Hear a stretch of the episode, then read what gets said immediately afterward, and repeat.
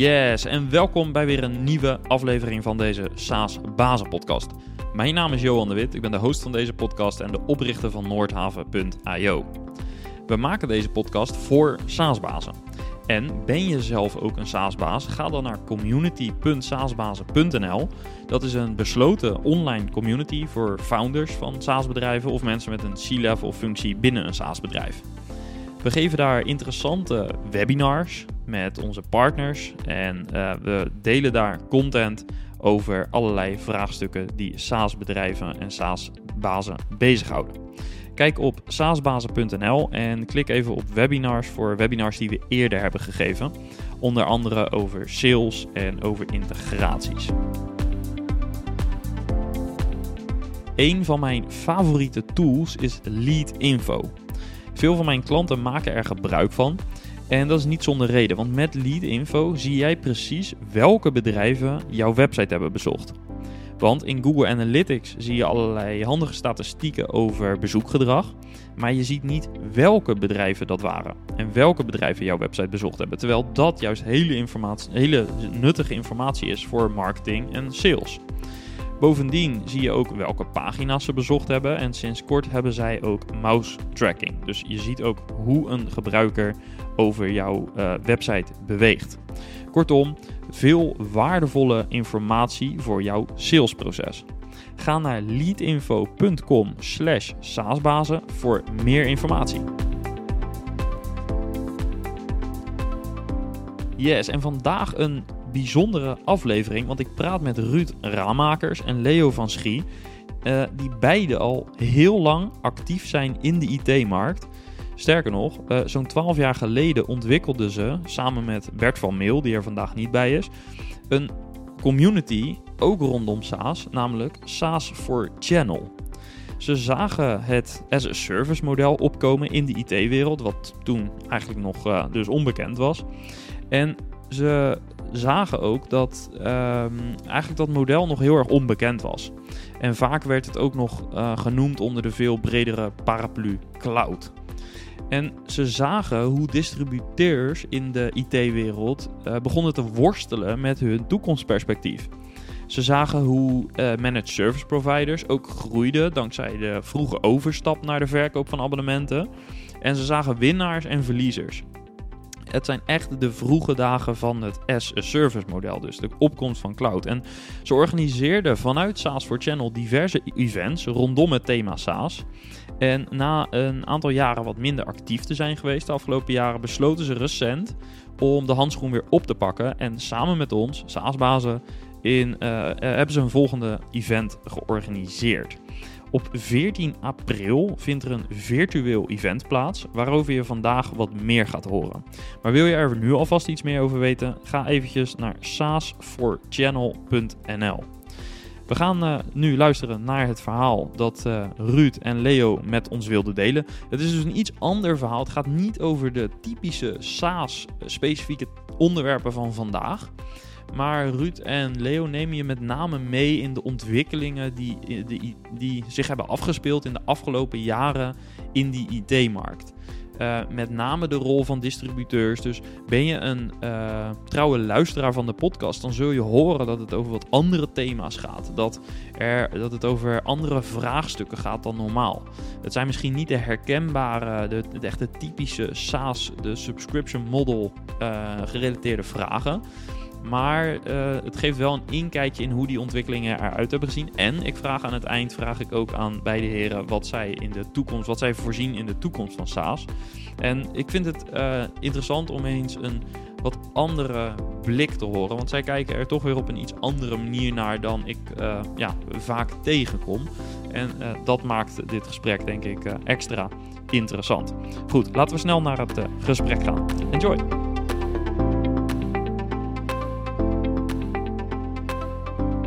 Welkom Ruud, welkom Leo. Dankjewel. Bij de SaaS Bazen podcast. En eigenlijk uh, ja, zijn jullie, ja, jullie zijn misschien wel SaaS, maar eigenlijk meer ook cloudbazen misschien wel. Vandaag is het een, uh, toch wel een bijzondere aflevering. Um, we gaan het een keer niet hebben over een specifiek product, maar we gaan het hebben over SaaS for Channel. Dat is uh, eigenlijk de community die jullie heel wat jaren geleden al hebben opgericht. En ja, met die community, daar hebben jullie diverse events mee georganiseerd. Uh, voor cloudbedrijven, voor SaaS-bedrijven. En ja, vandaag gaan we daarover sparren, want er komt iets aan. En dat, nou, misschien kunnen jullie dat vandaag aankondigen. Um, in samenwerking met SaaS-bazen. Maar jullie hebben het initiatief genomen om een, ja, iets gaafs te organiseren. Dus ik zou zeggen, Ruud, misschien wil jij beginnen met jezelf voor te stellen en ja, vertellen wat er aan gaat komen. Ja, goedemiddag. Dankjewel dat we hier aanwezig mogen zijn en dat wij uh, even ook ons event mogen promoten daar waar het uh, mogelijk is. Uh, ik ben Ruud Raamakers, zit al 35 jaar in de IT. Ben altijd bezig geweest met vooruitlopend op wat gaat er komen, wat, gaat er, wat, wat speelt er op dit moment in de markt. En vanuit die rol zijn wij ook twee, in 2009 SaaS for Channel begonnen. Leo? Ja, dankjewel. Uh, Leo van Schie. Uh, ik loop ongeveer net zo lang rond als Ruud. Eigenlijk ook veel te lang. um, ook altijd geprobeerd aan de voorkant uh, van, van technologische ontwikkelingen mee te lopen. ik hou van samenwerking tussen bedrijven. dat probeer ik ook altijd een stukje te promoten. En een van de dingen die we daarin tegenkwamen, dat was met SaaS for Channel. Hoe ga je bedrijven met elkaar in contact brengen om van elkaar te leren om een stap naar de, naar de cloud te maken. Uh, en daar zijn we toen inderdaad in 2009 mee begonnen. Ja, ja. want kunnen jullie uh, ons even meenemen in uh, nou, die, die fase? Dus we hebben het over 2009. dat is in, de, nou, in techniek is er sindsdien heel veel gebeurd. Wat was op dat moment een beetje de status quo en wat wilden jullie met SaaS for Channel bereiken? Ehm, ik ga nog één stapje verder terug. In 2004 zat ik bij Hewlett Packard. bij HP was ik verantwoordelijk voor de enterprise business bij Hewlett Packard Nederland. En een van de laatste dingen die ik daar gedaan had, was het introduceren van het as a service model. IBM was daarmee gekomen. Uh, een paar maanden daarvoor. En uh, wij zijn daar, uh, zoals alle bedrijven later, daarmee verder gegaan. Dat heeft een aantal jaren een beetje een, ja, een, een, rustig kabbelend bestaan gekend. Je zag dat er een aantal bedrijven waren die dat adopteerden. Die zeiden van ja, dat is een manier om mee door te gaan. Maar het ging eigenlijk vrij rustig. op een bepaald ogenblik kwam ik Ruud tegen. Ruud had ik in een aantal jaren daarvoor leren kennen uh, vanuit, uh, vanuit de HP-tijd. Uh, en zei van, joh, we moeten het daar eens over hebben, want daar spelen van alle soorten dingen. En nou, daar kun jij misschien weer beter ja. over pakken. Nou ja, laat ik zo zeggen, even terug naar die historie. In 2000 heb ik mede met een aantal andere bedrijven ASP Forum Nederland opgericht. Als zijnde van, ja, toen was net die service goed. Leo zat bij HP, dus we dachten van, HP moet ook meedoen in, in dit traject. En in 2009, als je dus dan even gaat kijken naar de ontwikkeling, eigenlijk nog een stapje terug, 2007, toen zat ik bij een presentatie van Microsoft en toen zei Microsoft, uh, en die zei van wij verkopen software met services. En dat was hun SaaS, software as a service. Dus dat was een totaal ander model dan in 2003 had ik mijn eerste SaaS-bedrijf opgezet, softwarebedrijf in de gezondheidszorg. En wij hadden het echt over van services, een dienst verkopen en geen verantwoordelijkheid meer, niks meer ergens bij een ander bedrijf installeren. Nou, die ontwikkeling, in 2008 had ik dat bedrijf verkocht. Uh, toen kwamen we tot de conclusie, toen kwam ik in ieder geval uh, mede tot de conclusie van, joh, um, die, die, die SaaS-markt, die cloud-markt, dat gaat het worden. Nou, Leo, die uh, was heel druk bezig ook met communities. In die tijd kwam ook Facebook op en LinkedIn werd groter en noem maar op. We zaten te denken van, joh, daar moet je iets mee doen. We, we moeten focussen aan de ene kant naar community, en aan de andere kant, wij zien die disruptieve innovatie en eigenlijk die hele grote IT-markt. Als je gaat kijken, ik denk dat wij um, in Nederland uh, in de top 5 staan van wereldwijde IT-ontwikkelingen, ook met de datacenters en dergelijke. In die grote IT-markt, daar moeten wij een rol in blijven spelen. Nou, als je disruptief bent en gaat, je gaat over van nou, standaard software en standaard hardware installeren naar een dienst, dan kunnen er van allerlei dingen gebeuren. Nou, dat zien we op dit moment ook in de markt. Wij treffen elkaar weer, we zeggen van joh, weet je wat, daar moeten we dan iets samen mee doen. Maar als we dat doen, om, om gezamenlijk even een beetje te eten, dat is niet leuk, dan moeten we ook direct iets doen. En toen dachten we, nou, wat is leuk, laten we eens een keertje een event organiseren over dit onderwerp. En zo begonnen we in 2009. En dan kun jij wel vertellen hoe we iedereen hebben uitgenodigd, uh, Leo. ja, ik wil dan nog even onze derde uh, partner in crime erbij noemen, Bert van Meel. Dat is de derde die uh, destijds bij SaaS for Channel aan de wieg heeft gestaan. Um, we zaten bij elkaar en wat is iets van, ja, oké, okay, we willen dat evenement gaan organiseren. We hadden het idee van, nou oké, dat gaan we met behulp van een community gaan we dat doen. Want een evenement op zich is ook maar een evenement. Uiteindelijk gaat het erom dat je mensen met elkaar in contact brengt en dat ze van, met elkaar verder kunnen. Ehm, en het is ook een prima manier om rondom een evenement een bus te creëren. Daar, daar waren we denk ik redelijk vlot bij uh, destijds. Uh, maar er zat een deadline aan te komen. De deadline was eigenlijk het moment dat uh, de, hoe heet die wet ook alweer? Ja, dat was de telecomwet. De telecomwet die onder andere aangaf dat je niet meer vrijelijk alle mensen mocht mailen, maar dat je van tevoren toestemming moest hebben om mensen te mailen. Ja. Dat was onze cue eigenlijk. We hebben gezegd van ja prima, willen we het snel kunnen doen, en we wilden het snel doen, dan moeten we eigenlijk voordat dat moment valt, moeten we onze mensen uitgenodigd hebben. We hadden allebei goede bestanden, maar als je ze niet meer mag begrijpen, uh, gebruiken, dan zijn ze waardeloos geworden. Dus de avond voordat die, uh, die wet inging, gingen onze uitnodigingen de, de deur uit. En dat was eigenlijk de formele start van, van SaaS for Channel in, wat was het, september, augustus 2009. Ja, ja, en voordat we het over dat eerste event gaan hebben, uh, kunnen jullie een beetje schetsen wat voor uh, soort bedrijven we aan moeten denken? Want de luisteraars van de SaaS Bazen podcast zijn natuurlijk vooral uh, ook de echte SaaS bazen die nu een, een echt een subscription model hebben rondom hun dienst. Ja. Dat vaak ook echt start-up fase of de eerste twee, drie, vier, vijf jaar. Um, die kennen misschien de, de distributiemarkt waar jullie het over schetsen misschien nog niet zo heel erg goed. Uh, kunnen jullie een, een beetje een, een, een beeld schetsen van hoe die markt eruit ziet? Wat daar de spelers in zijn? Zonder per se de namen te noemen, maar hoe ziet die hele kolom eruit? Ik denk dat de, uh, de kern, dat waren eigenlijk de verre voorvaderen van de SaaS-bazen van vandaag. Want dat waren de pioniers die op dat ogenblik een SaaS-bedrijf hadden opgericht. Dat is ook de reden waarom we met SaaS for Channel, SaaS for Channel zijn begonnen en niet met iets anders voor Channel. Dat SaaS stond eigenlijk, wel, stond eigenlijk wel heel centraal erin, omdat daar dat model goed in uitgewerkt kon worden. Dat is ook de eerste doelgroep die we daarbij uh, bij betrokken hebben. We hebben echt heel veel bedrijven die eigenlijk net de eerste successen hadden behaald, die hun eerste software live hadden gebracht en die daarover wilden vertellen.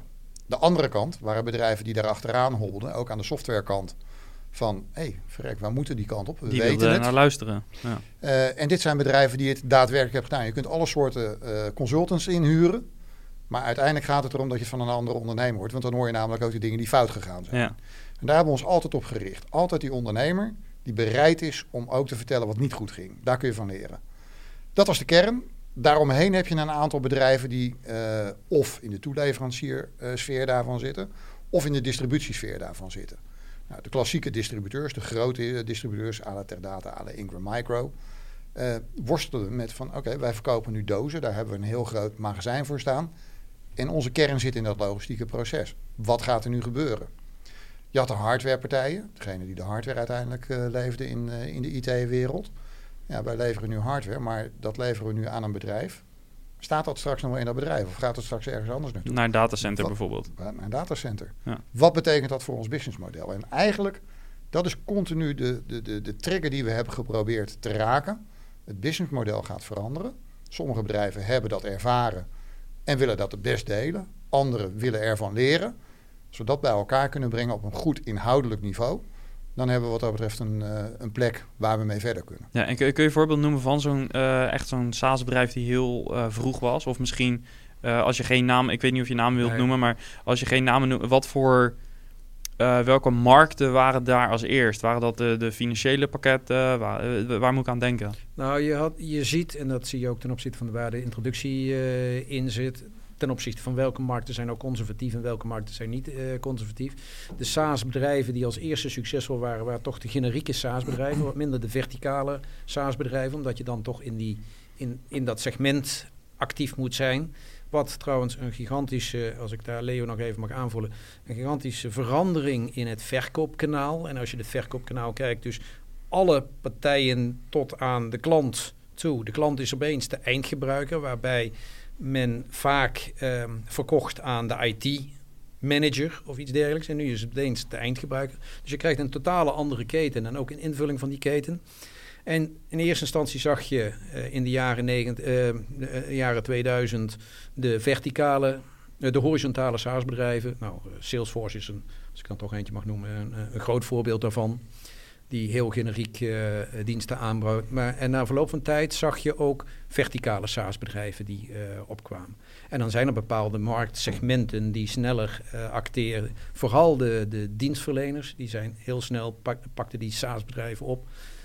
Sommige segmenten zijn wat conservatiever. De overheidssegment was een heel conservatief segment. En ook de financiële sector is eigenlijk redelijk conservatief. En zelfs de gezondheidssector, toen ik in 2003 begon met onze, ons bedrijf. Nou, het was nat dan om dat buiten je bedrijf je diensten te plaatsen. Het moest gewoon on-premise op eigen hardware en Precies, binnen het bedrijf. dan staat het binnen en dan is het veilig en dan, dan blijft het uh, uh, bestaan. Nou, wat je dan vervolgens ziet in die, en dat was ook wat wij uh, met elkaar bespraken, is als je dus SaaS-diensten gaat verkopen, dan spreek je dus de taal van de markt. Dan spreek je meestal de eindgebruiker aan in, in dit traject. En dat was nou net waar al die andere partnerkanalen, partijen niet zaten. Dus je hebt de reseller en die zit bij de, bij de IT, uh, interne IT-club. En die zegt van kijk eens wat een mooie doos en wat voor mooie lampjes en laat dat maar even schitteren. En je gaat dus ergens anders naartoe. En die reseller, ja, uh, die koopt bij die distributeur. Maar ja, die distributeur die weet ook niet wat die eindgebruik... Nee, dan zegt ik doe het in volume, grote, uh, grote getalen. Dus eigenlijk, en dat was wat wij vertelden, ook direct al eigenlijk in een van onze eerste events, dat we zeggen van joh, je zit bij de verkeerde klant. Wie is nou werkelijk je klant? En als je dus een SaaS-bedrijf als klant hebt, dan kun je eigenlijk groeien zodra je hem binnen hebt. Want als hij groeit, groei jij mee. Want dan koopt hij aan de achterkant koopt hij allemaal de diensten die je nodig hebt. Dus in die hoedanigheid dachten we van, daar moet je opstappen, daar moet je inspelen. En nou ja, dat was een van de redenen. En onze doelstelling was wel van, niet commercieel, het gaat niet erom, wij hebben hier, wij weten ook niet waar we naartoe gingen. Leo en ik wisten het ook niet waar de markt naartoe ging. We, dachten kleine stapjes vooruit te kunnen kijken. Maar uiteindelijk, ja, weet je het niet. Maar als we nou alle partijen bij elkaar brengen en die kennis met elkaar delen, dan weten we dat we gezamenlijk als industrie wel de juiste weg kiezen. En de, ju de juiste weg volgen. En dat was een beetje de filosofie, zodat we ook alle sprekers die wij tot nu toe hebben gehad, die werden geïnstrueerd. Het gaat niet om dat je een verhaal vertelt over je bedrijf en hoe mooi je het doet. Maar het gaat erom om de inhoud, wat breng je over richting community, zodat die community in zijn geheel een stap verder gaat. En nog even een klein beetje aanvullend en uh, ook antwoordend op jouw vraag daar nog bij. Wat voor soort bedrijven kwamen daar nou in? Los van een aantal wat grotere internationale spelers die aanhaakten, zag je ook kleinere start-ups in Nederland. Uh, en dat was vanuit de telecomhoek die de stap naar VoIP maakte. Je had een aantal bedrijven die uh, met security uh, software begonnen waren. Je had een aantal bedrijven die een financiële oplossing hadden. Bedrijven die toen een man of drie, vier waren. En die ondertussen wel een aardig stukje gegroeid zijn. Of niet meer bestaan. Die zijn ja. er ook. Ja. Of bijvoorbeeld een heel typisch bedrijf wat ik vond. Die zat in de horeca. En die, die bood gewoon... Um, een horecadienst voor hoe je snel uh, mensen kunt toevoegen. Uh, uh, mensen die in de horeca werken, et cetera, support konden geven. Geïntegreerd met dat je toen, de tijd ook nog muziek en dergelijke kon draaien. En die rolden zo één voor één als een klein bedrijfje van twee, drie mensen, rolden ze allerlei horecabedrijven op en creëerden ze een, een unieke markt. En ze wisten eigenlijk ook niet dat zij dan SaaS waren. Want, oh, is dat SaaS? nou, mm. Dus je ziet dus je zag bedrijven ontstaan waar niemand eigenlijk contact mee had. Die in de SaaS-markt actief zijn en de klassieke IT-markt kon ze niet benaderen, kon ze niet vinden, et cetera. En daar zagen wij onze aanrakingspunten. Ja, en hoe zagen de gesprekken met die distributeurs eruit? Uh, je noemde net een paar voorbeelden, maar ik kan me voorstellen dat er wel uh, uh, dat, er, dat dat bijzondere gesprekken worden op het moment dat je deze boodschap gaat brengen. Ja, uh, sterker, ik denk dat we een paar echt uh, historische presentaties hebben gehad in die eerste jaren. We hebben ook altijd gezegd, we willen openstaan. En nogmaals, wat ik toen net al zei, van, je wilt ook dat dingen die niet goed gaan. En we hebben een van de grotere distributeurs zichzelf echt ter discussie zien stellen op het podium. Van joh, uh, ja, wij, wij, doen nu dit. We weten dat we dit straks niet meer gaan doen. Maar we hebben echt nog geen idee hoe we dat anderen dat nieuwe wel gaan doen. En dat was echt een hele open discussie die op dat ogenblik gevoerd werd. Kun je die nog een beetje, is dat nog samen te vatten, hoe, welke richting dat opging destijds? Um, de richting was eigenlijk vrij simpel samen te vatten. Heb ik nog wel overlevingskansen? Ja. Heb ik nog wel bestaansrecht binnen nu en tien jaar? En, um, nou, en ik ben meestal degene die redelijk chargeert. En ik zeg van nee. Antwoord is nee. Nou, en dan beginnen mensen na te ja. denken van shit, klopt dit wel? Uh, zitten we wel op het juiste... Uh, juiste lijn. Wat moeten wij dan gaan doen? En het vervelende van innovatie is, is dat uh, meestal als je vooruit kijkt, twee jaar vooruit kijkt, denk je dat het veel sneller gaat dan dat het in werkelijkheid gaat. En als je tien jaar terugkijkt, dan denk je van, jeetje, wat voor een sprong hebben we doorgemaakt. Ik heb net even nog de cijfers even nageslagen. Um, 85% van het MKB en uiteindelijk 73% van alle bedrijven maken gebruik van SaaS-diensten. En 85% van het MKB maakt gebruik alleen nog maar van SaaS-diensten. Daar kon je tien jaar geleden je niet indenken. Dat was gewoon not done.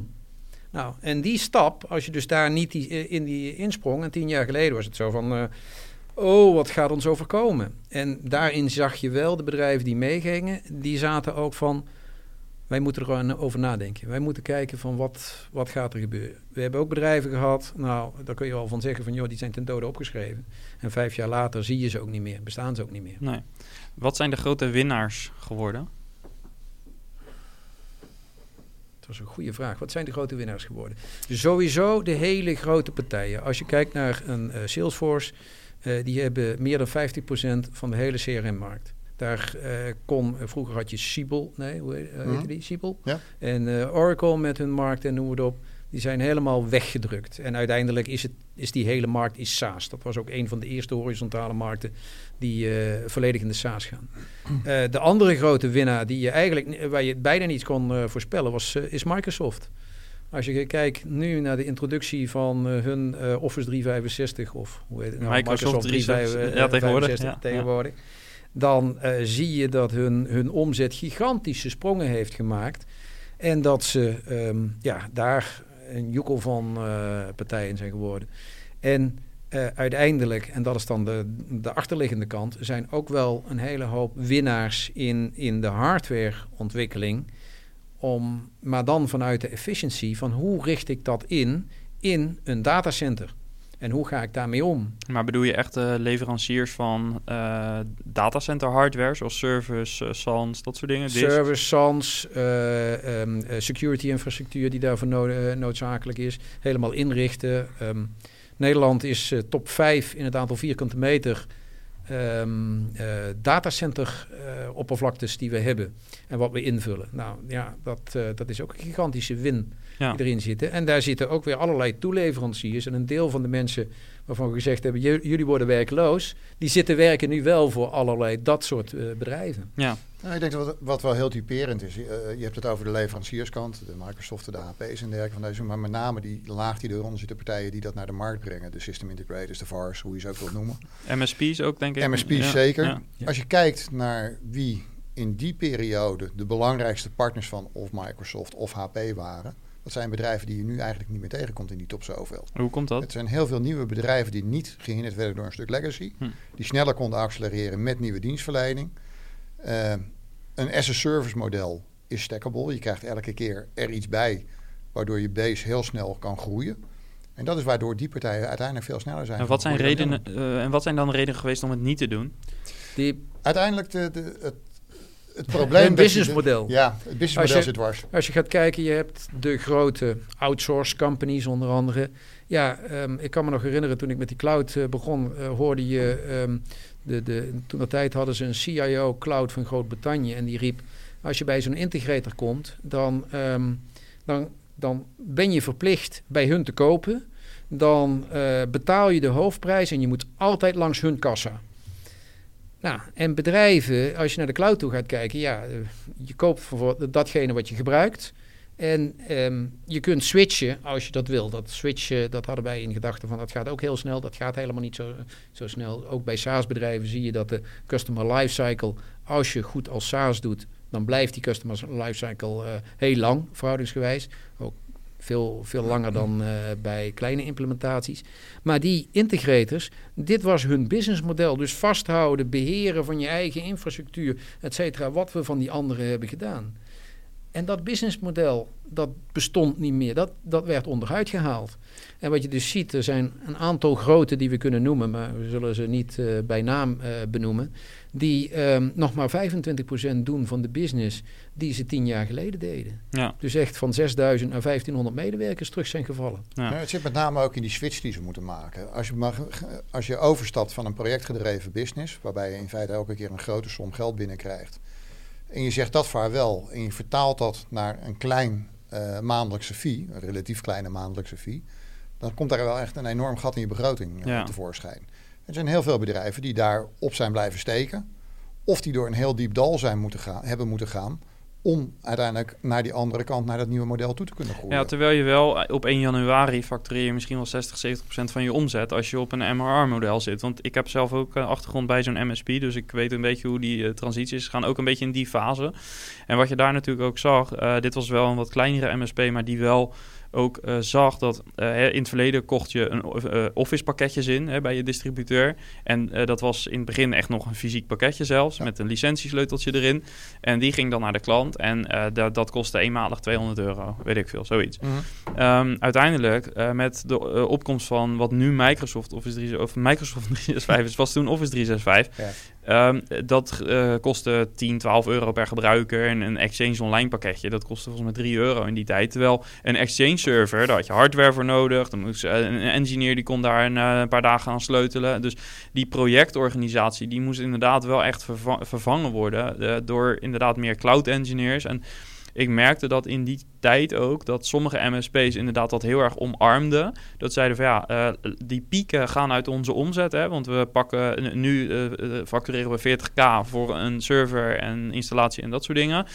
Maar het duurt dan wel weer vijf jaar voordat dat weer opnieuw kan. En in plaats daarvan gaan we gewoon uh, 400 euro per maand factureren en daar zit alles in wat is uiteindelijk, en, en dan gaat het meer over de, de, de zeg maar, de, meer, ondernemerschap misschien bij zo'n MSP. Maar jullie hebben er heel veel gesproken natuurlijk van dat soort ondernemers. Welke denkomslag hebben zij als ondernemer moeten maken? Want dit is gewoon de simpele rekensom die je kan maken. Maar wat, zit, wat heeft daarachter gezeten? Maar ik denk dat, als, zeker, ik, bedoel, ik ken de MSP-markt ook vrij goed. Ik heb er zelf ook eentje gehad uh, tot voor kort. Um, de MSP degene die al met MSP bezig waren, met managed services bezig waren, die zaten eigenlijk al in dat denkproces. En de meeste van die partijen zijn relatief klein begonnen en daarvan heel snel door kunnen groeien. Het zijn met name de partijen die het as-a-service model nog niet hadden omarmd, die die switch moesten maken, die vastliepen. Ja. En daarom zie je dus inderdaad ook die andere namen. Je ziet dat diegenen die als MSP begonnen zijn, dat zijn nu hele mooie, goede, gezonde bedrijven. En de andere bedrijven merk je wat dat betreft dat ze of gestabiliseerd zijn, maar zeker niet diezelfde groei hebben kunnen doormaken de afgelopen jaren. Omdat ze vastgelopen zijn. En het zou zelfs nog vertekend kunnen zijn dat ze in de afgelopen jaren misschien uh, voldoende omzet hadden. Ja. Alleen dat het nu steeds uh, meer stilvalt. Want toen hadden ze hun projecten nog. Maar uh, er zit geen recurring, of weinig. Hè. Die, ze zullen ook wel wat. uh, Er, er, is geen one size fits all. Ik bedoel, maar, uiteindelijk groeit, uh, zeker met Microsoft. Microsoft maakt natuurlijk altijd een enorm groot deel uit van projecten. Bijna altijd. Ja. Uh, en dat groeit erin. Ik bedoel, Microsoft doet bijna niet anders meer uh, uh, dan een cloud-oplossing verkopen.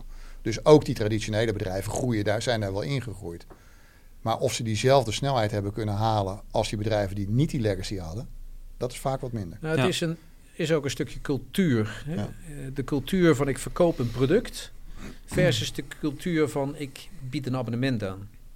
En uh, dat, dat is een ander denkpatroon. Als, als je een abonnement aanbiedt, dan ben je onderdeel van de verantwoordelijkheid van de klant. Als jouw abonnement het niet meer doet, als jouw SaaS-dienst het niet meer doet, heeft die klant pijn. Op het moment dat ik een software-licentie aanlever, nou, dan zeg je dat moet zo geïnstalleerd worden, moet je in die omgeving neerzetten. By the way, ga maar, is mooi. Dan heb je eenmalig heb je het geld binnen, et cetera.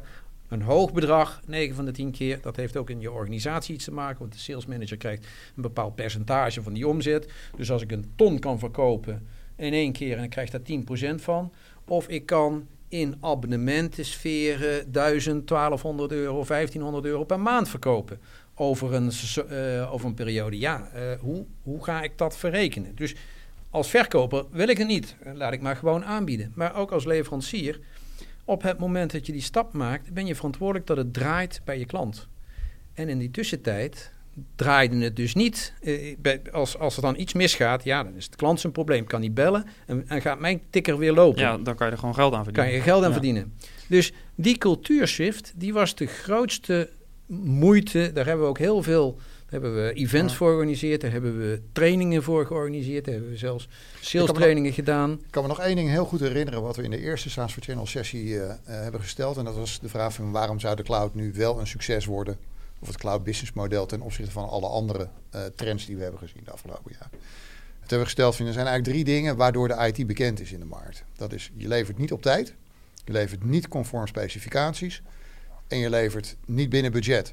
Dat zijn de, de, de chocoladeletters die je vaak in de kranten tegenkomt of in de bladen tegenkomt. Wat is SaaS? Op het moment dat het eh, geïmplementeerd wordt, draait het eigenlijk al in een multitenant. Dus de software draait al. Ja. Dus je kunt het misschien wat moeten fine-tunen, maar het is geen lange implementatie. Qua timing, het draait al. Dus het is een kwestie van aanzetten. En budget, je betaalt naar gebruik in plaats van per project. Nou, dat waren de drie succesfactoren waardoor wij dachten van nou oké, dit heeft wat dat betreft wel degelijk eh, eh, een paar hele belangrijke veranderingen. En die zie je wat dat betreft ook doorgevoerd worden. Ja. Ja. Eh, nu ken ik jullie, we hebben de afgelopen weken verschillende keren gesproken, ook in aanloop naar het eh, event wat eh, jullie organiseren. En nou ja, jullie hebben ook aangegeven dat, dit is dan een ja, voorspelling eigenlijk die is uitgekomen. Kunnen jullie ook voorbeelden geven van zaken die de revue zijn gepasseerd tijdens die events of in andere besprekingen die echt heel anders zijn gelopen? Nou, één ding. ik heb altijd geroepen van die distributeur, die is dood. Nou, ze leven nog. Ze leven Ze nog leven nog, en ze doen het nog goed ook. En ze doen het nog goed ook, ja. Dus wat dat betreft, er is ruimte voor een distributeur in het cloudmodel. Als je het over het algemeen eh, gaat kijken. En een andere die, eh, die denk ik wel meespeelt. Wij hebben destijds hebben we gezegd van het eh, voor SaaS for Channel hebben we een levensduur geprognotiseerd van vijf jaar. En over vijf jaar is dit wel eh eh done deal. Nou, dat is het in ieder geval nog niet. Na vijf jaar hebben wij wel voor onszelf gezegd van nou, oké, we hebben dit nu een aantal keren gedaan. Eh, moeten we dit eh, nog een paar keer gaan doen? Toen hebben we er een tijdje pauze meegenomen. Eh, maar uiteindelijk, het is een trend die nog steeds zich aan het ontwikkelen is. En waar nog steeds kansen komen. Maar waar je ook merkt dat een aantal stappen die destijds genomen werden, dat dat nu inderdaad eigenlijk gestandaardiseerd is. Waar eigenlijk nu ook geen geld meer aan te verdienen is. Dus je moet door. Je moet nieuwe ontwikkelingen vinden. Ja, en dan heb je een mooi bruggetje gemaakt. Want als we nu vooruit kijken, ehm, wat verwachten jullie eh, in de komende jaren dan als eh, belangrijkste speerpunten? Nou ja, dat in ons event wat we gaan organiseren en waar we op proberen te focussen, waar we weer ehm, eigenlijk goede sprekers voor uitnodigen die er zijn, eh, focussen we over van wat is groeien in de volgende fase. Dus eigenlijk denken we, de disruptie is- heeft plaatsgevonden. Nou, je ziet, het is een shift. Eh, cloud is nu, eh, we hebben nog jaren geprobeerd, cloud first. Nou, daar hoef je al niet meer over na te denken, want het is gewoon, cloud wordt gewoon standaard als dienstverlening aangeboden. SaaS, ik heb je net de cijfers even genoemd, die is langzamerhand binnen. Maar dat heeft wel een gevolg, want je kunt dus niet meer een onderscheidend vermogen halen uit je businessmodel. Dus je moet het op een andere manier halen om mensen binnen te halen.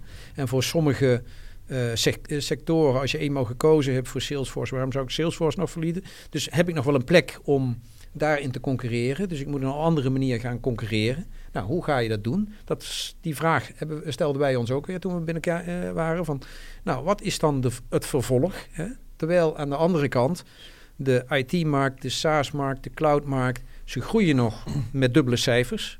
Eh SaaS nog steeds 18 tot 20 procent. De IaaS-markt zit nog op de, tegen de 30 procent aan. Eh, dus er zit nog altijd behoorlijke groei in, maar je moet wel op een andere manier je plek weten te winnen. En dan is de vraag van welke plek eh, is dat en hoe creëer je dat? Ik eh, ben even terug gaan kijken naar ah, wat zijn de trends die men eh vijf, zes, zeven jaar geleden voorspelde. En wat zijn de huidige trends? Dan liggen die voor een deel nog op één lijn. Waar je een, een duidelijke verandering in ziet, is de integratie van artificial intelligence. Eigenlijk datgene wat je in de social media, waar we het nu allemaal over hebben, en waar je ziet van ik word in de, in de fabeltjesfuik gelokt, tussen aanhalingstekens. Door gebruik te maken en integreren van, social, uh, van, van artificial intelligence. Je krijgt maar is, dat, is dat AI of is dat meer, zijn dat meer algoritmes? Ja, um, dan is de vraag, wat is de definitie van AI? Hè? Um, het is uh, aan de ene kant de maar combinatie gaat het echt iets zelf leren of is het... Ja, machine learning zit erin. Wat, wat bedoelde ik ten opzichte van de machine learning? Wat, wat krijg je op dit moment ten opzichte van als je op Facebook bent of op YouTube, et cetera? Je krijgt dat aangeboden waar jouw interesses in liggen op basis van allerlei profielen en alle, allerlei informatie. En hoe verder je gaat in een bepaald traject, hoe verder ga je er naartoe. Dat krijg je in de SaaS ook. Dus je krijgt wat niet meer, manier? Je krijgt niet meer een standaard um, scherm voor je applicatie. Je krijgt een scherm wat dedicated is voor de wijze zoals jij werkt, jij snel kunt werken, et cetera. Dus op basis van de gegevens die ze van jou hebben, op basis van de, de doelstelling waar je mee werkt, krijg je het de applicatie steeds meer aangeboden als maatwerk voor jezelf, terwijl het toch een generieke applicatie is. Want je wilt natuurlijk altijd dat het een schaalbaar model wordt. Kan je daar een praktisch voorbeeld van geven? Want ik, ik zie hem, uh, ik, bij, mij valt het kwartje nog niet. Nou ja, ik zou me kunnen voorstellen ten opzichte van uh, als je naar boekhoudpakketten kijkt, hè, boekhoudgeneriek, nou SaaS is al, daar zijn we al jaren mee bezig, et cetera. Maar de wijze hoe je dat boekhouden inspeelt op een bepaald segment, op boekhouding van een, uh, een, een, een, een, gezondheidszorgbedrijf. En dan nog eens van een bepaalde medewerker die uh, tap tap op dat veld zit. En dan, oh, dus hij vult 9 van de 10 keer dat veld in.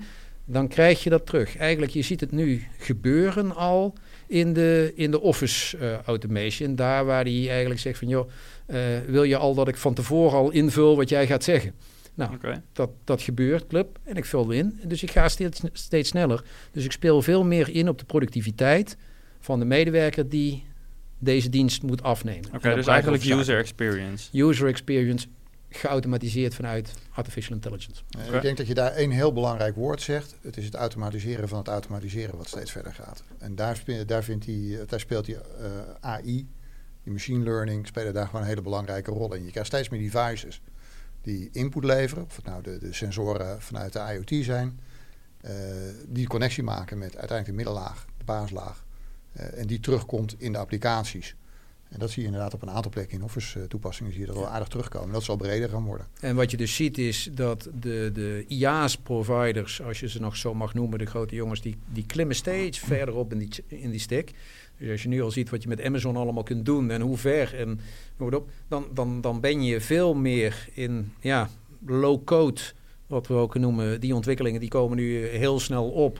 Dus eigenlijk als business, als je een leuk idee hebt, kun je no time kun je, je applicatie klaar hebben om, om op de markt te zetten. Dus die ontwikkelingen die zie je ook heel snel gebeuren. Die hebben we trouwens tien jaar geleden al voorspeld. En dan zie je toch hoe sommige dingen maar heel traag verlopen. Aan de andere kant, als je ziet ik uh, kan me nog herinneren dat we met een aantal partijen spraken waarbij we zeiden van goh, uh, softwareleveranciers die vroegen we van wordt het nou gemakkelijker? En die zeiden ja, het wordt allemaal gemakkelijker. En dan kwamen de, de, de, de MSP's en de, de, de, de, de hosters en dergelijke, die kwamen allemaal en zeiden, nee, het wordt voor ons steeds complexer. Er komen steeds meer laagjes bovenop van waar je aan moet voldoen, wat je moet doen, et cetera, om maar te investeren om uiteindelijk die schaalbaarheid die, en die, dat gemak aan de bovenkant, om dat te kunnen ondersteunen. Dus, en, en eh, security die je daarin integreert en dergelijke. Ja, daar zit uiteindelijk ook weer die link naar van wat betekent dat nou eigenlijk voor het businessmodel. Op het moment dat je een aantal zaken gaat automatiseren, betekent ook dat, dat, dat je je diensten daarop uh, wellicht wat minder makkelijk kunt aanbieden. Dus je zult je geld weer op een andere plek moeten gaan verdienen. Dus en daar zie je weer, er zijn er bedrijven die die shift kunnen maken om bijvoorbeeld dat AI veel meer te kunnen integreren?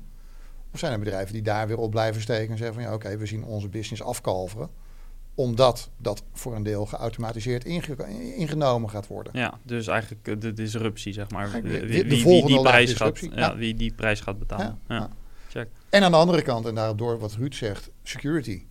Secure, de risico's uh, voor een, een cloud-applicatie uh, waarbij je in een uh, multitenant omgeving zit, waar heel veel bedrijven afhankelijk zijn van dat centraal gehoste software, centraal, centraal aangestuurde software. Wat gebeurt op het moment dat daar veiligheidsproblemen mee komen? Wat je nu met SolarWinds hebt gezien onder andere. Ja, dus we gaan ook een spreker op ons event hebben die zegt van ja, waar is, wat is de toekomst van? Hoe ga je in, in, om met die risico's? Want uiteindelijk, wat ik net al zei, van ja, als SaaS-leverancier ben je partner van je klant. Maar partner betekent ook dat je een deel van de verantwoordelijkheid overneemt. En dat betekent dus ook dat als jij het verkeer doet, die klant een probleem heeft met zijn governance. En die klant een, uh, een issue heeft. Dus de risico's die je neemt worden ook steeds hoger. En hoe ga je daarmee om? Dus daar gaan we ook uh, in ons event gaan we daarop in. Van wat betekent dit in de toekomst? Want... en ook dat kun je weer vertalen naar van welke businesskansen kunnen we daar weer uithalen. Want die veiligheid zul je uiteindelijk toch weer moeten gaan bieden. En ik denk dat zeker de MSP zich het afgelopen jaar rot geschrokken zijn van een, van een uitspraak.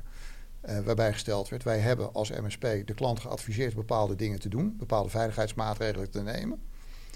De klant is uiteindelijk heeft besloten, zelf besloten, om daar niet op in te gaan. Uh, is gehackt, is vervolgens een rechtszaak tegen de MSP aangegaan en is in gelijk gesteld. Dus als een klant tegen een advies ingaat, uh, of een bedrijf tegen een advies ingaat, om bepaalde veiligheidsrisico's niet uit te bannen, ben je als MSP aansprakelijk. Dat is heel raar. Dat is ook heel eng. Ja. Dus wat, wat kun je daartegen doen? Ja. Dit wordt dus onder andere een thema op het event. Ja. Um, wat gaat er verder besproken worden? Waarom uh, moeten SaaS-bazen gaan uh, bezoeken? Ook omdat we, we nodigen een aantal CIO's uit. Om te zeggen van joh, en waarom kies jij nou voor SaaS-diensten? En wat voor een SaaS-diensten? En wat zou je in de toekomst doen? Hoe groei je daar? Wat, wat zijn je eisen? Waar, waar uh, selecteer je uit? Um, onder andere omdat we jullie als SaaS-bazen uitnodigen natuurlijk. Jullie ook nog een, uh, een korte opname maken van een gesprek wat erin zit. Nee, ik, denk, ik denk terug naar de, het allereerste principe wat we met SaaS for Channel hebben uh, gehad. En wat nog steeds buitengewoon uh, hard staat. Bedrijven die uh, willen leren van datgene wat er al uitgevonden is. En de bedrijven die dat ook durven te delen. Ja. We, we richten ons op de ondernemer. Degene die daadwerkelijk de keuzes durft te maken. En die willen we in gesprek brengen met elkaar. En je merkt ook een volwassen SaaS-bedrijf leert van een ander SaaS-bedrijf wat misschien net in een andere tak van sport zit lopen net tegen een ander issue aan. Of het nou op security is, of het nou op billing is. Uh, dat open met elkaar uh, bespreken. Uh, een stukje controverse niet uit de weg gaand. We hebben best wel wat hele controver controversiële uitspraken gehad binnen SaaS for Channel. En waar dat in te commerciële Even een korte anekdote. Ja. stonden namen op en die zei... ik stond op het podium en die stond op. Dus ik heb 200 systeembeheerders Um, uh, wat denk je dat ik moet gaan doen? Ik zeg, zo snel mogelijk je tent verkopen of sluiten, want uh, over een paar jaar besta je niet meer. Nou, ze heeft het niet zo snel mogelijk gedaan. Een paar jaar later was het gedaan. Met, het mooie was de reactie van de zaal toen. Ja. Want de, de, zaal reageerde daarop en zei van ja, ja shit, dit, dit gebeurt dus. Ja. En als je daar dus even op terugkoppelt, wat we steeds in de events hebben gepoogd te doen, is interactie uh, met die zaal. We hebben lagerhuisdiscussies gezet, we hebben stellingen genomen en dan de zaal laten reageren op die stellingen van hoe kijken jullie eraan, waarom kijken jullie van dit soort, uh, naar dit soort dingen. En dus nu in coronatijd we niet zo'n event zouden kunnen organiseren op deze manier, hebben we gedacht om dat op een soort, ja, noem het nog, second life omgeving te creëren waar je wel weer die interactie met het publiek kunt krijgen. Ja, dus, dus virtueel. Mensen, mensen virtueel uit, je maakt je eigen avatar, je bent er aanwezig, je kunt spreken met iedereen die aanwezig is in die omgeving. Je kunt ook apart gaan zitten en even met elkaar kletsen. Dit is net als een netwerkevent zoals je dat live kunt bedenken. En het is virtueel live. Dus we creëren ook weer in dit nieuwe event een interactie met het publiek. Want ook wij weten het niet, maar met z'n allen hebben we, ge, hebben we zoveel kennis. En dat is ook community, dat is ook wat ja, je eigenlijk een broedplaats. Ziet. Ja. Een broedplaats om ja. te kijken van, joh, waar zit die nieuwe business? Waar pakken we waar zijn de aanknopingspunten om die volgende stap weer te maken? Er zit een stuk co-creatie in die community om je als, als uh, business owner verder te helpen daarin. We hebben met de community hebben SaaS, SaaS for Channel Maturity model uh, ontwikkeld. Um, die hebben we uh, tijdens een event op een aantal tafels neergelegd van joh, ga eens met een groepje met elkaar in gesprek en kijken waar jij staat. Wat zijn nou de knelpunten waar jij tegenaan loopt? Er zijn een paar dingen, een paar dingen die daar echt in opvielen. Eén, we kregen ze niet meer terug de zaal in, want ze waren echt met elkaar in discussie. De pauze hebben we overgeslagen. Uh, uh, want ze, raakten elkaar daarmee. Ze werden getriggerd en ze wilden daarop doorgaan. Het tweede is dat op het moment dat je zo'n model bespreekt met de directie, de echte de, de, de eindbazen, of met uh, mensen uit de eerste, eerste managementlaag, zit daar eigenlijk al een fase verschil in waar men vindt dat ze staat.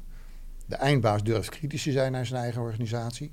de medewerker, de, de manager, wil met name positief zijn over zijn organisatie. En juist dat is die nuance die we proberen te pakken. Je Ja. wilt die eerlijkheid erin hebben. Je wilt zeggen, ja, nou, dit hebben wij gewoon niet voor elkaar. Eh, Jullie wel, hoe doe je dat nou? Ja, Nou, wat jullie met die podcast doen is eigenlijk soortgelijk. Je brengt een stukje kennis over van iemand die heeft... Ik ben daar tegenaan gelopen, ik had hier mijn problemen. Dit was een... Dat heb ik zo aangepakt, ik ben zo gaan, eh, gaan sparren. Nou, dat uitwisselen alleen al is, brengt zoveel extra informatie met zich mee. En dat is anders dan een commercieel eh, event waar je... eh, ja, de presentaties vaak hoort van... Nou ja, moet je eens kijken een wat een mooi product ik heb. bedrijfspresentatie. Ja. Ja, ja. En wij vinden het ook rete spannend wat ook om dit keer in een online versie te gaan doen. Ja. Ja. Het is hartstikke leuk. Ja, het is ontzettend gaaf. Ik heb natuurlijk de omgeving gezien en ja, ja daar eh, kijk ik wel naar uit. Overigens, voor de mensen die het even willen zien, eh, ga even naar saasforchannel.nl en dan eh, eh, kom je wel bij het event uit. Dan kunnen mensen zich ook aanmelden. Ja. Ehm, misschien even als laatste vraag. Ehm, welke vraag over de toekomst, over ontwikkelingen, houdt jullie het meest bezig? Begin ik bij jou, Leo. De vraag die mij het, be- het meest bezighoudt is hoe houden we eh, de omgeving veilig? Dat vind ik echt de grootste issue waar we op dit ogenblik mee worstelen. Ehm, zeker omdat je eh, op centrale punten heel veel data en informatie bij elkaar hebt. Eh, meer nog als in het verleden, er was veel meer gedistribueerd. En nu merk je dat zelfs kleinere bedrijven on- eh, eh, een doelwit zijn van eh, criminele activiteiten. En dus de impact die dat heeft op een organisatie is gewoon zo groot.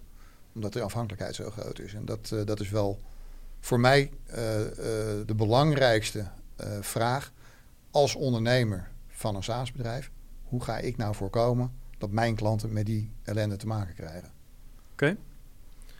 Vraag waar ik mee eh, stoei is het feit van hoe kun je, of hoe kunnen we voorkomen, zeker hoe kunnen we de innovatiekracht in de markt houden als je gaat kijken dat er steeds meer hele grote bedrijven zijn die heel gemakkelijk aan geld komen om te blijven innoveren. En dan denken we aan Amazon en Google en Microsoft. Als je ziet dat zelfs een partij à la IBM, dus die hele cloudmarkt, die toch IBM 120 jaar lang steeds disruptief, keer op keer zich verbeterd, vernieuwd, et cetera, heeft, geen poot meer heeft op om op te staan in de cloudmarkt. Gewoon geen speler meer van belang is. Ehm, dan zie je dus dat zo'n partijen à la Amazon en Microsoft en Google zo groot worden, zoveel geld hebben om zoveel versnelling door te voeren in de IT-ontwikkeling, kunnen we daar als bedrijven, als kleinere bedrijven, als MSP's, als alle partijen nog wel goed mee concurreren en een goede, gezonde boterham mee houden? Of word je helemaal afhankelijk van dat soort partijen? Mag ik nog een vraag aan jou terugstellen, Johan? Jazeker. Want ja, we, we, hebben, we hebben kennis gemaakt. Eh, we zijn met elkaar eh, in contact gekomen. Eh SaaS for Channel, SaaS bazen. Als we even kijken naar jullie community. Wat zijn nou de belangrijkste thema's die bij jullie leven op het ogenblik binnen de SaaS bazen? Ja, eh, nou, je kan een beetje kijken naar natuurlijk eh, wat macro-vragen en thema's. Ehm, eh, en, maar wij krijgen ook natuurlijk heel veel één-op-één vragen binnen van eh, mensen uit de community, van mensen die we in de podcast hebben gehad. En die gaan vaak over marketing.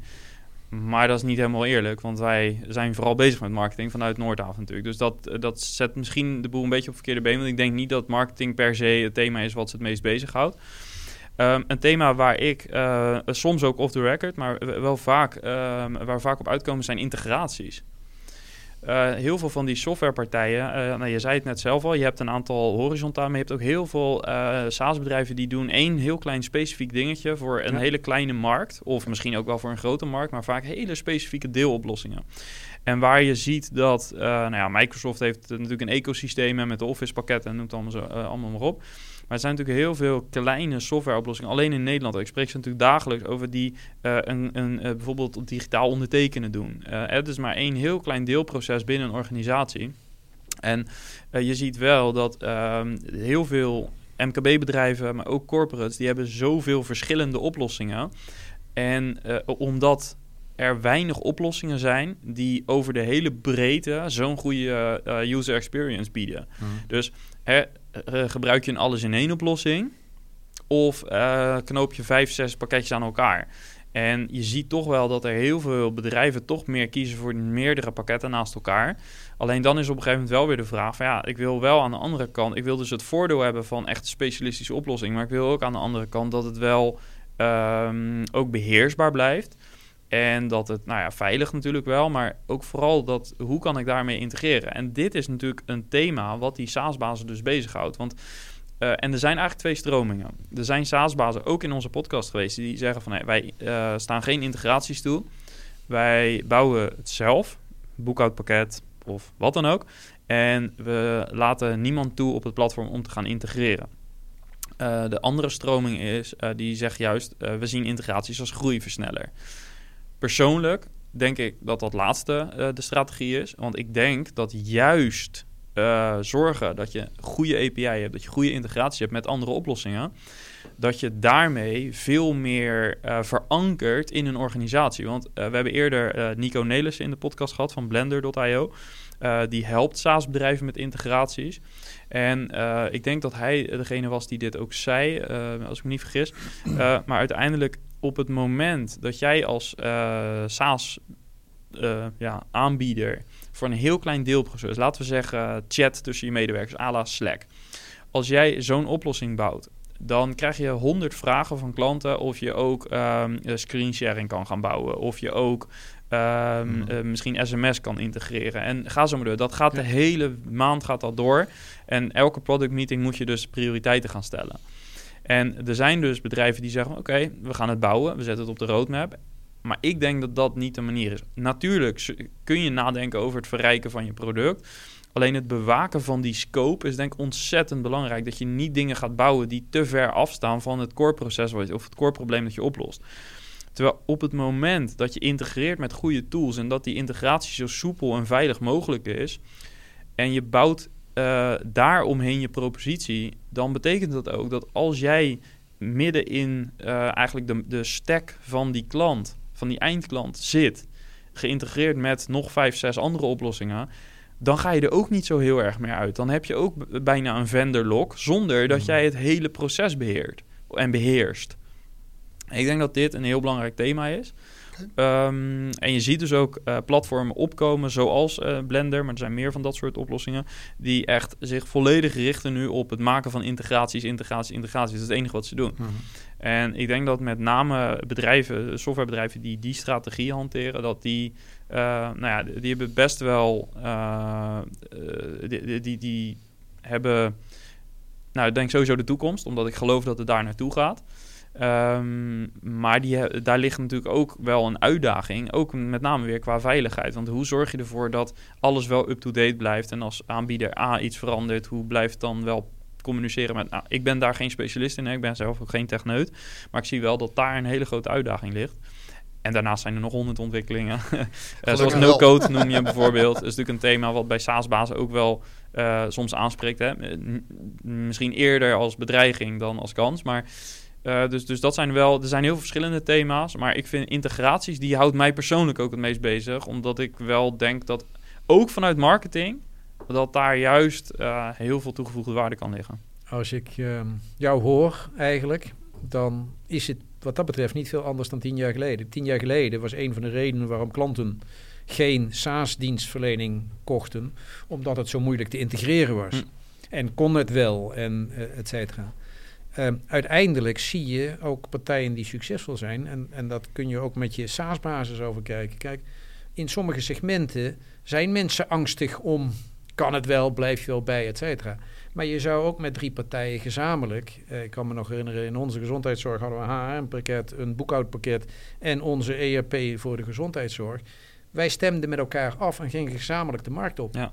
En dan heb je toch een integratie, omdat je met elkaar weet af te stemmen en geheel. En nou ja, dan bied je het op die manier aan. Ja, kijk, en uh, ik zit nu sinds een uh, paar weekjes op Clubhouse, een nieuwe app voor audio. En uh, ik vind het wel leuk om daar dan de gesprekken te voeren en te volgen. En ik kan dit zeggen omdat dit ook openbaar natuurlijk verteld werd. Dus ik noem wat namen, maar ik weet dat dat ook kan. Um, je hebt uh, Picker, die is eerder in onze podcast geweest, aflevering 6 en 7. En uh, dat, zij maken software voor uh, magazijnen van webshops.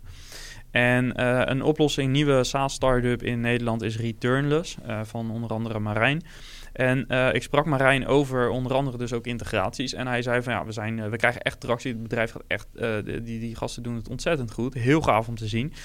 zij helpen webshops met het managen van retouren. Ehm, nou ja, als er iets een hot topic is, is dat het natuurlijk. Hoe kun je mhm. dat proces vereenvoudigen? Hoe kun je de frictie eruit halen? En hoe kun je ook zorgen dat het zo weinig mogelijk pijn doet voor die webwinkelier? Ehm, dus dat doen ze goed.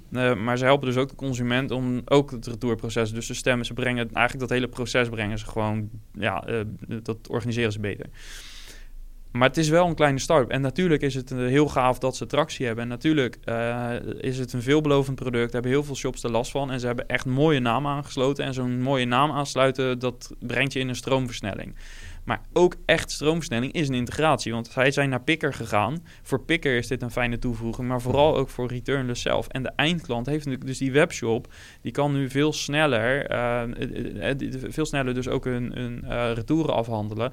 En die integratie alleen al, die zorgt ervoor dat ja, als zij op de marktplaats staan. Of als een soort koppeling voor Picker. Zorgt ervoor dat ze heel snel tractie krijgen. Omdat de Picker klanten, wat er echt veel zijn uh, die zien meteen van, oh, als ik mijn retouren wil gaan doen, dan moet ik nu dus deze app hebben. Ja, dat is zo fantastisch. Ik vind dat wel echt heel erg gaaf in dat ecosysteem wat er dan gebouwd wordt.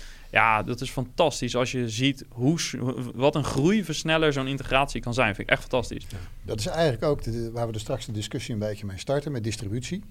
De distributeur, de distributeur van standaard software, al dan niet in een SaaS-vorm. Maar ook de Microsoft uh, uh, stores, de Apple stores en dergelijke, die daar een hele belangrijke plek voor hebben ingenomen.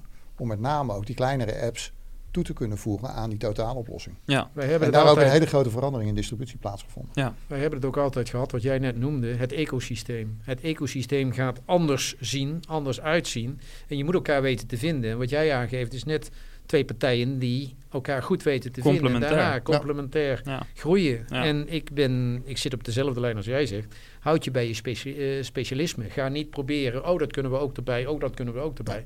Er zijn andere partijen die daar specifiek op focussen en daar heel sterk in zijn. Ja. En die ontwikkelen zich veel sneller dan dat jij dat, kun dat bij, bij kunt Nee. En ik denk, eh, misschien wekte ik de indruk hè, door te zeggen... dat er zijn twee groepen, dat die twee groepen evenredig verdeeld zijn. Dat is zeker niet zo. Want ik denk, als ik een gok moet maken... dan denk ik dat zeker 80% van de SaaS-bedrijven die ik spreek... dat die wel ook echt heel erg met die integraties bezig zijn.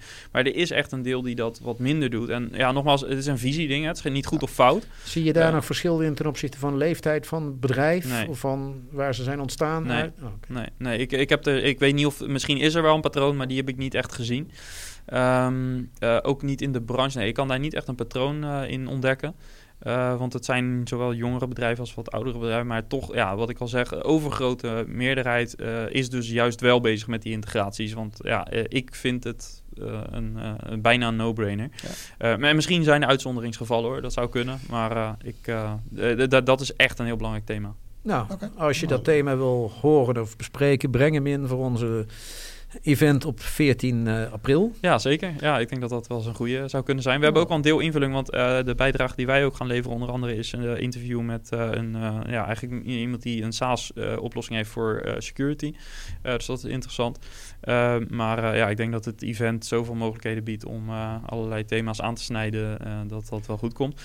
Um, is er nog iets wat jullie graag willen delen over het event of, of eh, op een andere manier ehm, wat belangrijk kan zijn voor de SaaS-bazen die luisteren? Ik denk dat het allerbelangrijkste is, kom eens even kijken wat dat betreft uh, naar het programma.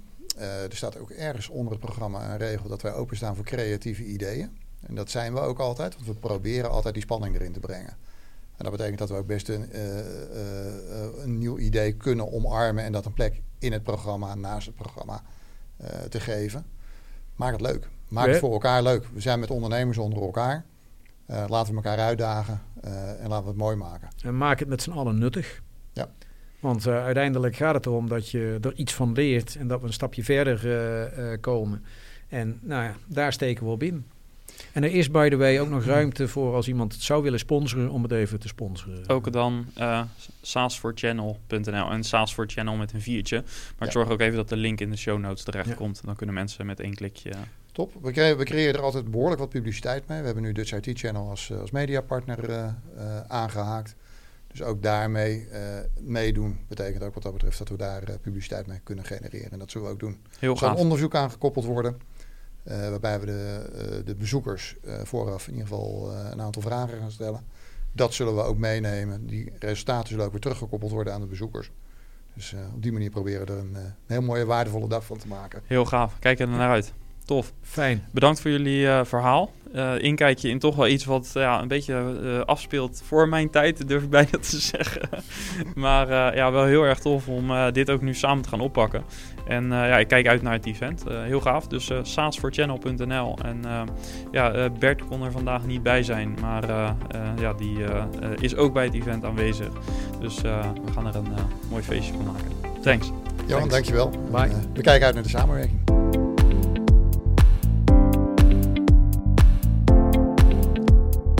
Ja, en tot zover dus het verhaal van uh, Leo en Ruud. En hoewel een deel van de ontwikkelingen zich uh, ja, zogezegd voor mijn tijd afspeelden, zijn sommige ontwikkelingen voor mij wel herkenbaar.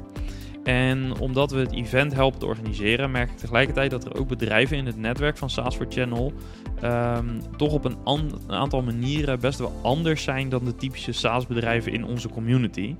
En uh, die in onze podcast zijn geweest. Uh, veelal zijn het bedrijven die in de afgelopen tien jaar, uh, vooral vijf jaar, zijn opgericht uh, en dedicated SaaS bieden, zonder legacy. Dat is echt het typische profiel waarmee wij vaak aan tafel zitten. En eigenlijk ja, brengt ons dit weer in aanraking met misschien wel een andere, ander deel van de IT-markt, een wat breder perspectief. En uh, ik, dat maakt mij dus ook heel nieuwsgierig naar het event zelf, waar wij dus ook een kleine bescheiden rol mogen spelen. Ik ben heel benieuwd wat er verder rondom dat event en tijdens dat event uh, aan nieuwe inzichten voorbij zal komen. Wil je erbij zijn? Ga even naar saasforchannel.nl en schrijf je daarin.